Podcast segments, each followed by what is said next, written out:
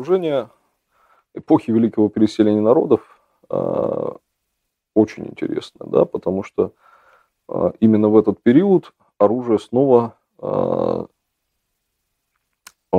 появляется в культуре как бы как такое самостоятельное явление, потому что, как мы уже говорили, что в черняховской культуре да, оружия очень мало, особенно в погребальном обряде. Ну, вот, нам известно ну, порядка 60, наверное, погребений. Это вот все, что можно собрать со всей территории э, черняховской культуры. И при этом э, оно представлено в основном там, где э, следы обрядов таких и, ино, инокультурных, да, то есть вот элементы, если попадают пшеворской культуры, да, то есть это вот население, которое пшеворское, да, там население там сарматское, да, вот сарматы в черняховской культуре, они погребались, например, там с мечами, да, пшеворская культура по своей традиции, кремация с ритуально поврежденным согнутым оружием, там накрытые умбонами и так далее –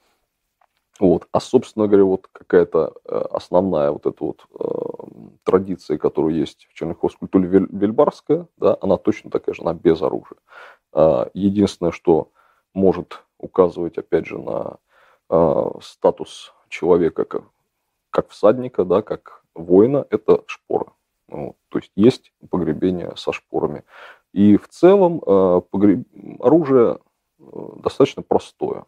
Вот, то есть там роскошных каких-то образцов на это время мы не знаем. Да? То есть они не попадают в погребальный обряд, они до нас не доходят. Естественно, можно представить, что они были, вот, но археологически мы их не знаем.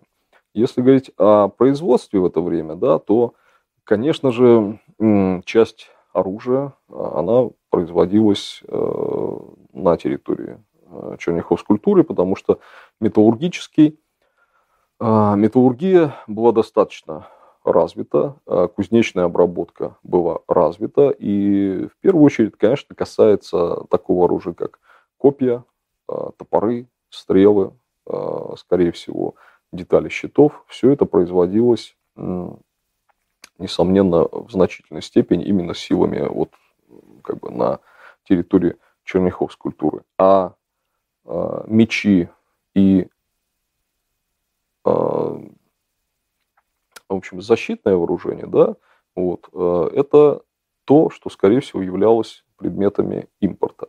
Вот. Но из защитного вооружения, вот кроме известного шлема, который я говорил из концешт, да, позднеримского, то есть это парадный импортный шлем, мы не знаем других деталей. Из Кольчуг, мы знаем отдельные части, отдельные кусочки плетения. У нас нет ни одной целой находки. Вот. А мечей а, достаточно много. Они представлены а, разными типами. Есть типы, которые можно отнести к восточноевропейским мечам, распространенным в сарматской среде. Вот. Ну, то есть это традиция бос, боспорская такая, то есть где-то производство происходившее. Э, Кавказ, Боспор, э, таких мечей много по всей Восточной Европе. И часть мечей, конечно же, э, имеет э, западное происхождение и связана с римско-германской традицией оружейной. Вот. Э, военные производства Римской империи было – уже построена по такому принципу, ну, практически уже как мануфактурное производство. Это были государственные фабрики, которые производили массово продукт. Э, были специальные фабрики, которые производили мечи, были фабрики, которые производили доспехи, были фабрики, которые производили там копья и так далее. Да? То есть все было поделено, и производство, ну, поскольку римская армия по разным оценкам к концу 4 начала 5 века достигает 500 тысяч человек. То есть для античного мира это гигантская цифра. Естественно, раз, разбросанная по многим э, фронтам, но для сравнения, например, во времена Трояна, э, то есть докийских войн, э, численность римской армии оценивается примерно в 120 тысяч. Да, то есть вот к пятому веку вот эта ситуация вынудила, вынудила увеличить численность конечно, армии. Естественно, эта армия требовала огромного количества вооружения, да, постоянного. Вот. И главное, что вооружение, а, оно поменялось. И в третьем веке вот происходит такая резкая смена, меняется система управления римской армии, меняется а, структура римской армии, да, и, э, и производство, и меняется вооружение.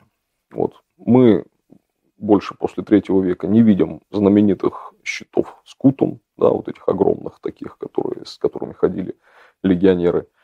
Пропадают гладиусы, э, исчезают римские вот эти шлемы э, типичные, которые там по всем фильмам, да, тоже известны.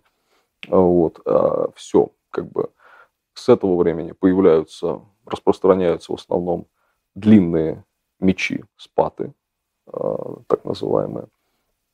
Вот. А распространяются шлемы, становятся каркасные, сегментные. То есть они делаются проще, они собираются из каркасов, а, причем они берут конструкцию, скорее всего, заимствованную сармат или, то есть вот оттуда, ну, как римляне любили, да, они брали какую-то конструкцию, совершенствовали ее, да, и вот создавали свою. С этого времени, ну, в общем, если смотреть на позднюю римскую армию, она, конечно, больше похожа уже на средневековых э, воинов. Кольчуги, э, чешуйчатые панцири. Э, вот. Естественно, какая-то часть вооружения вполне возможно попадала и за пределы Лимеса, вот, хотя римляне пытались ограничить торговлю, ну, потому что, естественно, прекрасно понимают, что это оружие может быть повернуто против них. Вот. Но производство, естественно, массовое, и, конечно, что-то обязательно попадало. И надо помнить, что большое количество варваров служило в римской армии в качестве союзников. Естественно, они могли там получать какое-то снабжение, вооружение, покупали и так далее. И это оружие, так или иначе, оно возвращалось и на территории их проживания. Да? Что мы видим, в общем, по находкам на территории Барбарикума, вот этой вот варварской огромной Э, страны, где большое количество вещей, да, и снаряжения, и римского оружия, это все мы видим прекрасно. И начиная с третьего века это количество только растет. И наоборот, видно, что насыщение вот этим вот хорошим оружием приводит, например, к тому, что э, германцы перестают использовать свои традиционные э, одноручные мечи. Такие у них были мечи, их называют мечи-ножовки с таким вот Э, как он действительно похож на такую, на ножовку. Э, после третьего века они исчезают, потому что, как бы, уже, видимо, они не отвечали э, влиянием времени, и плюс большое количество оружия, которое идет вот с территории Римской империи. Вот. Таким образом, вот это то, что мы видим археологически, да, то, что мы улавливаем да, по тем погребениям, по находкам. Плюс, что самое интересное, в германских культурах и, и в позднесарматской культуре, и в германской, к этому времени, то есть к третьему-четвертому веку, количество погребений с оружием резко сокращается. Вот. То есть, возможно, это связано с какими-то изменениями в представлениях, да, там, с социальной организацией. Вот. Э, и, и это касается и черняховской культуры, где его вообще мало – пшеворской культуре то же самое, то есть количество погребений к IV веку, оно резко сокращается, да, и вместо помещения традиционного большого количества предметов вооружения, то есть фактически вот все, чем, чем был вооружен человек, могли сжечь и положить в могилу. Естественно, при этом ритуально повредив, чтобы человек как бы не вышел оттуда, да, из могилы и не нанес вред вот этим вот оружием, которое не убито. То есть оружие должно быть тоже было убито вместе с человеком. Вот. А вместо этого начинают помещать какую-то одну вещь, ну, или детали оружия и так далее. То есть это а, такой символизм уже. То есть э, как бы вещи не все попадали а, в погребение, мы видим только по каким-то отдельным находкам, там, там или одно копье, да, там, или там часть меча там какой-то и часть щита там, это уже достаточно. Вот. То есть это такие изменения, которые шли. У сарматов то же самое. То есть вот процент погребений с оружием в это время резко сокращается. Но наступает эпоха великого переселения народов. И опять новые изменения э, в э, военном деле, да, распространение, как мы уже говорили, а, идет распространение а, всадничества, да, германцы пересаживаются на коней, и, естественно, культура кочевников, она проникает и в германскую среду, и появляется, вот как раз начинается эпохи переселения народов, появляется множество погребений всадников, да, где богатая узда, где помещается сложный лук, в это время. То есть у германцев, например, мы, мы не знаем сложных луков. Да, они использовали луки, у них были они, но не было сложных вот этих клеенных луков. А, с этого времени, с конца IV века начинается распространение сложных луков уже в эту среду. То есть, и опять же, вот это вот совместное существование, конечно, оно приходит к тому, что как бы эти луки начинают э, попадать уже использоваться. И в этих дружинах эпохи переселения, я думаю, естественно, их использовать, могли использовать уже и германцы, вот, и их остальные союзники. Вот. И ну, самые богатые погребения с этими луками, луки в золотых обкладках идут, золотой фольгой обтянутые.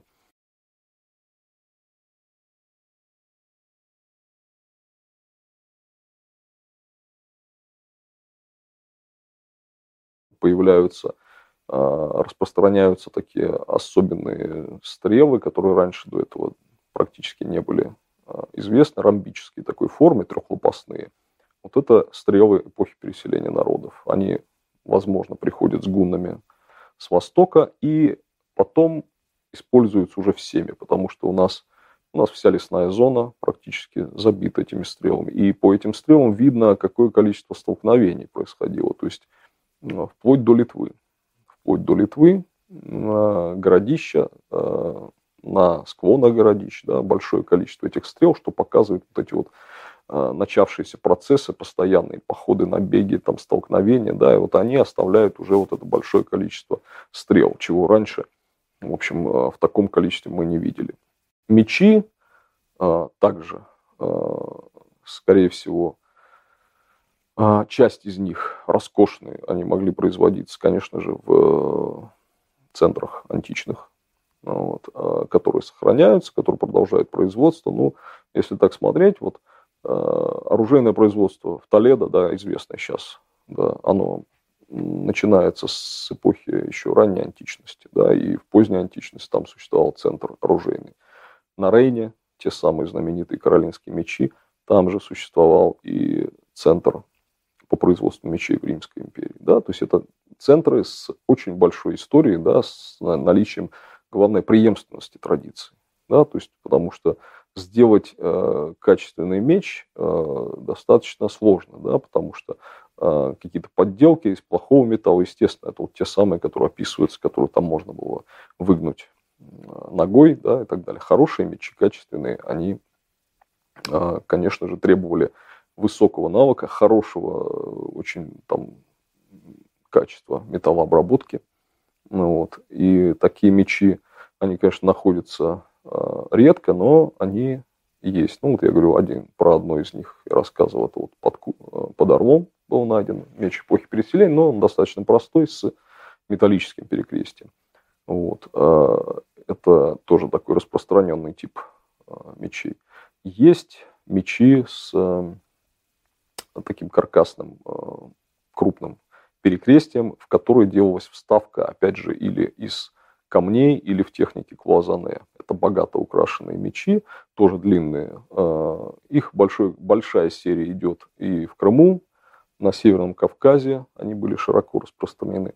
Отдельные находки доходят до, вот у нас э, этот меч найден в Курской области, вот, к сожалению, у него вставка не сохранилась, но качество его, конечно, высочайшее металла, потому что э, сохранность, то есть э, утраты, несмотря там на полторы тысячи лет, когда он пролежал в земле, да, минимальные. Вот. Это показатель, конечно, высокого качества стали, да, и, естественно, это делалось, такие мечи не делались на территории варварской, да, это, это конечно, импорт, вот, который, возможно, возможно, клинки делали где-то в одном месте, э, как бы навершие, да, перекрестие формировались уже под вкус заказчика, например, где-то там на Боспоре, где работали мастерские, которые вот делали вещи в этом стиле э, клуазане. И как раз вот в это время, то есть оружие получает роскошь, вот варварское оружие, то есть вот вожди, да, которых стало много, да, которые все, э, все были вовлечены, естественно, в военные э, эти действия. Э, и оружие, конечно, это показатель статуса да, человека, и оружие начинает все больше и больше вот богато э, украшаться. еще вот этот тип э, мечей у нас следующий, еще один идет, который идет в золотых ножнах с золотыми обкладками. Вот, э, опять же, какой-то э, причерноморская такая э, традиция, возможно, опять же, возникшая э, на Боспоре. А, тоже у нас этих э, мечей несколько известно. Вот один из них, опять же, там в Курской области, на варварской территории. Да, остальные в основном, конечно, идут э, Тамань и Крым.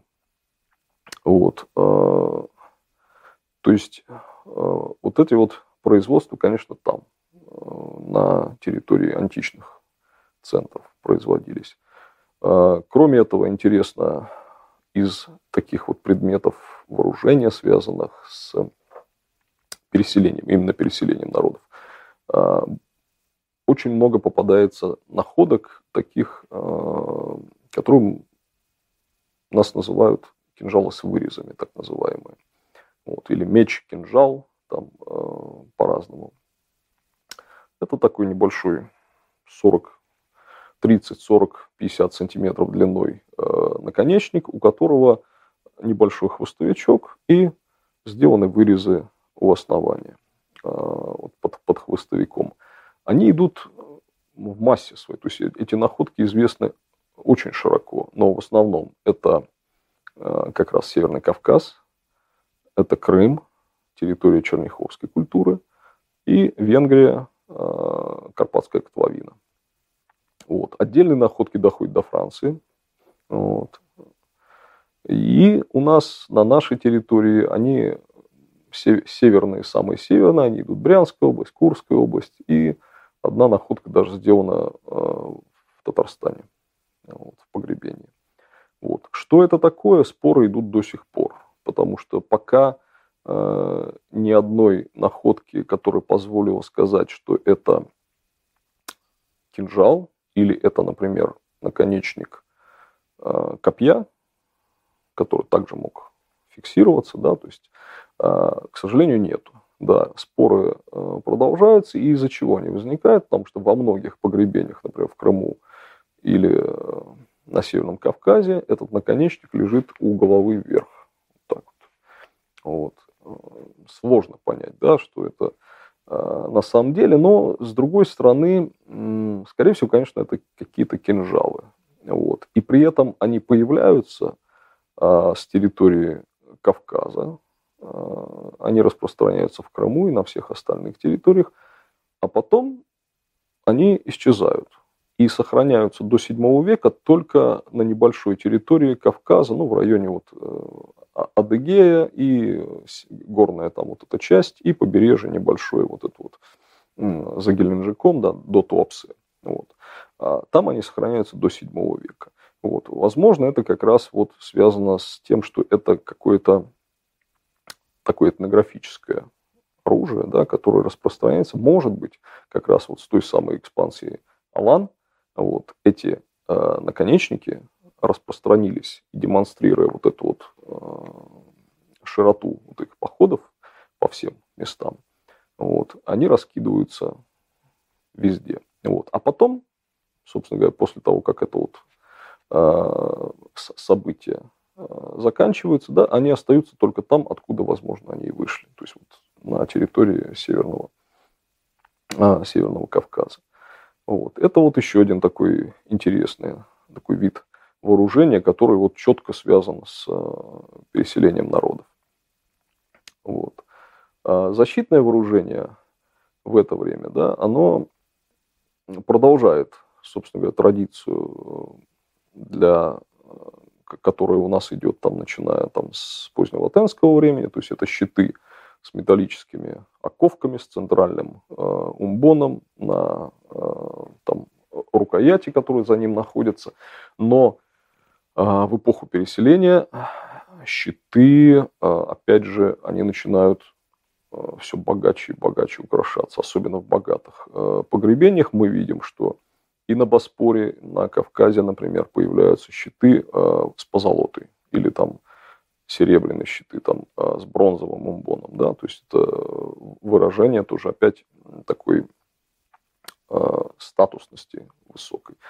Э, умбоны начинают украшаться канелюрами, фасетками. То есть это вот уже, уже не тот простой какой-то элемент а, щита, который раньше был, да, а это уже вот какой-то такой показатель какого-то высокого такого статуса, да, то есть попытка вот продемонстрировать богатство, украшения, в том числе и на, на щите. Вот. Щиты, их размеры, вот, э, если до этого мы видим, например, они в основном все круглые, э, то есть все позднеримское время, э, и по изображениям, и по находкам. Вот. В германской традиции это круглый щит, диаметр его около 80 сантиметров. На Боспоре мы знаем в погребениях, например, шестиугольный щит. Судя по обтяжкам, по всему, там использовался. Но это какая-то такая восточная традиция. Она, во всяком случае, на изображениях в Римской империи нигде в это время не присутствует. Вот. Доспехи. Э, ну вот, к сожалению, на варварской территории, опять же говорю, мало. Их очень мало найдено. Это касается и в том числе и германских территорий. На германских территориях, несмотря на то, что уровень исследованности э, этих, э, собственно говоря, стран гораздо выше, чем наш, но количество находок э, кольчуг за все римское время на варварских территориях, но оно не превышает, может быть, там пары десятков. Из них целых там 3-4 там находки. Да, остальное также это вот кусками, фрагментами и так далее – то есть, э, во всяком случае, такого широкого распространения, конечно, э, этого здесь нету.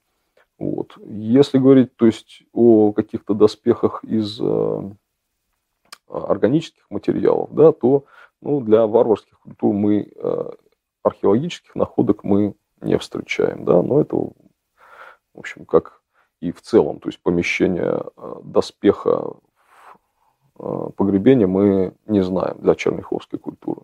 Вот. Также и, например, поздние сарматские памятники. Доспех туда не кладется.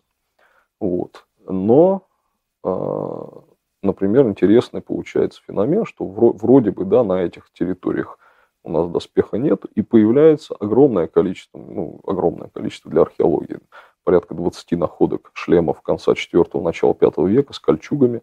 Они найдены на территории Волгокамского междуречия и э, по Прикамью. Вот. То есть, опять это явление начала переселения народов. То есть, там появляется какое-то население, вооруженное, хорошо снаряженное, да, там с, э, по всей видимости, какой-то вот такого кочевнического характера. Они там устраивают и курганы, и все, и появляются и Э, шлемы разных типов, но э, скорее там можно говорить о какой-то сарматской э, традиции. То есть это вот при Каме, пожалуйста, они там сидят все со шлемами. Вот. Дальше, что мы знаем о доспехе? Сейчас идет, появляется целая серия находок шлемов, например, в Рязановских могильниках. Это шлемы эпохи переселения народов. Вот. Опять же, к сожалению, к сожалению, они происходят из грабительских находок, но они, э, во всяком случае, переданы в исторический музей, они находятся в общем, в государственных коллекциях, с ними там можно работать, и сейчас работа ведется, э, то есть это железные шлемы, вот, разные конструкции, вот, но скорее они указывают, конечно, на такой вот э, больше восточный какой-то, да, такой сарматский след в своем развитии. А западный след сейчас проявляется с другой стороны. То есть у нас на территории, например, Колочинской культуры, э, в Брянской области и не так давно в Черкасской области появились находки позолоченных шлемов э, византийских, очень хорошо известных, так называемый тип Бальденхайм. Это серия шлемов с сегментных таких, да, состоящих из отдельных частей, склепанных между собой и покрытых позолотой, золотой фольгой. И главное, что они украшены еще и часто бывают христианскими мотивами. То есть это там павлины, виноградная лоза, это все имеет э, христианское э, происхождение, потому что вот в раннехристианской традиции это все было символикой э, христианской. И они хорошо известны на Балканах, их много, и они хорошо известны в Европе, они известны в германских погребениях. Вот. Это, опять же, это где-то у нас там конец пятого, начало шестого века. Вот. И сейчас они появились а, у нас. К сожалению, опять же, это находка грабительская. Где она сейчас находится? А, это целый шлем, он сейчас даже собран, мы его видели как бы после реставрации на фотографиях. Вот. А, где-то в какой-то частной коллекции. Да? То есть на территории России или не России, но это есть. Но Здесь интересно то, что, во-первых, он не один, был еще найден фрагмент э, Науша от такого же шлема в другом районе Брянской области. Вот. Э, не так давно в Черкасской области такие же остатки такого же шлема появились. То есть видно, что это не единичные находки, и что самое интересное, они находятся в зоне славянского этногенеза. И те самые представления о том, что славяне бегали в портах да, и больше у них ничего не было, кроме двух дротиков и щита. Вот, это же как бы тоже вошло во многие учебники, да, там показатели, что славяне были. А мы сейчас видим, что это может быть, мягко говоря, немножко не так. Вот. Оружие, а, снаряжение, во всяком случае, у элиты, да, оно развивалось и получалось ровно из тех же источников, откуда его получали все остальные варвары. Может быть, естественно, их было не так много, но, э, конечно, сейчас вот э, представление об вооружении э, раннеславянском, да, оно вот потихонечку меняется. Вот, потому что находятся, опять же, клады, в которых мы видим дорогая узда, опять же, в тех же самых традициях, в которых она у всех. И на Кавказе, и здесь и те же типы, украшенные и позолотой, и э, камнями там, и так далее. И сейчас мы видим пояса, большие широкие воинские пояса, э, опять же, с позолотой, э, с серебром, там, то есть это э, говорит о том, что дружинная вот эта культура, она развивалась, она является, она продолжает, собственно культуру переселения народов общую для многих э, вот этих вот во, военных дружин на территории э, Европы. Она, конечно, она своеобразна, да, там имеет некоторые свои там особенности, но она абсолютно вписывается в это все. И, и поэтому говорить о том, что славяне где-то там были на э, борту, естественно, не были, потому что они участвовали в этих процессах, да, они э, точно так же на себя, в себя принимали традиции, да, а, в том числе в военном деле, в оружии э, и так далее. И все это доносилось, и сейчас постепенно мы видим, что это даже археологическим а, в общем, исследованием да, показывает, что постепенно, постепенно вот эта картина а, заполняется, и это, конечно, очень интересно, потому что раньше это выглядело все немножко по-другому. Находок очень мало для для славянских вот этих вот памятников очень мало, они невыразительные, обычно это действительно какие-то там дротики были, там еще что-то такое, вот, э, там топоры, причем это буквально единичные находки на огромной территории распространения этого, этих, этих культур. Да. Сейчас а, мы видим, что все как бы все как положено. Да. Все и славяне развивались э, ровно так же, как развивались э, остальные Э, культуры в этом отношении. Ну, вот, потому что из последних, из того, что мы э, сейчас видим, и вплоть до 7 века, в 7 веке в квадах, э, анских э, квадах, так называемых, э, то есть это э, известная серия квадов, э, в которых представлено большое количество, там обычно пальчатые фибулы, да, поясные наборы, которые датируются э, 7 веком. Вот. Там есть обкладки палашей серебряных. Вот. То есть мы видим, что, опять же, эта традиция продолжается, и когда на территории Европы происходит изменение оружейное новое, да, то есть восточные новые степняки, да, приносят новые типы вооружений и переходят на, уже на другие типы, мы видим то же самое в этих квадах, а, эти вещи появляются, да, то есть и, скорее всего, а, используются. Вот. Из защитного вооружения, ну вот самой последней находкой у нас является шлем а, пластинчатый, ламеллярный, так называемый, из Курской области был найден э, на территории э, Курской области. Он сейчас э, был, был передан некоторое время назад в исторический музей. Вот. Это уникальная находка, шлем высочайшей степени сохранности. Таких шлемов нам всего на территории Европы известно шесть. Вот. Часть из них там есть в германских погребениях, есть в Керчи, есть на Тамане. Вот. Это самая единственная целая находка – вот. А с чем она связана, мы тоже не знаем, потому что э, в бармице, то есть кольчужной э, защите, которая шеи да, на, находится сзади, там были остатки стрелы. То есть, возможно, как бы человек, который носил этот шлем, вот, возможно, в него попала стрела, да, он был найден на склоне, на склоне оврага.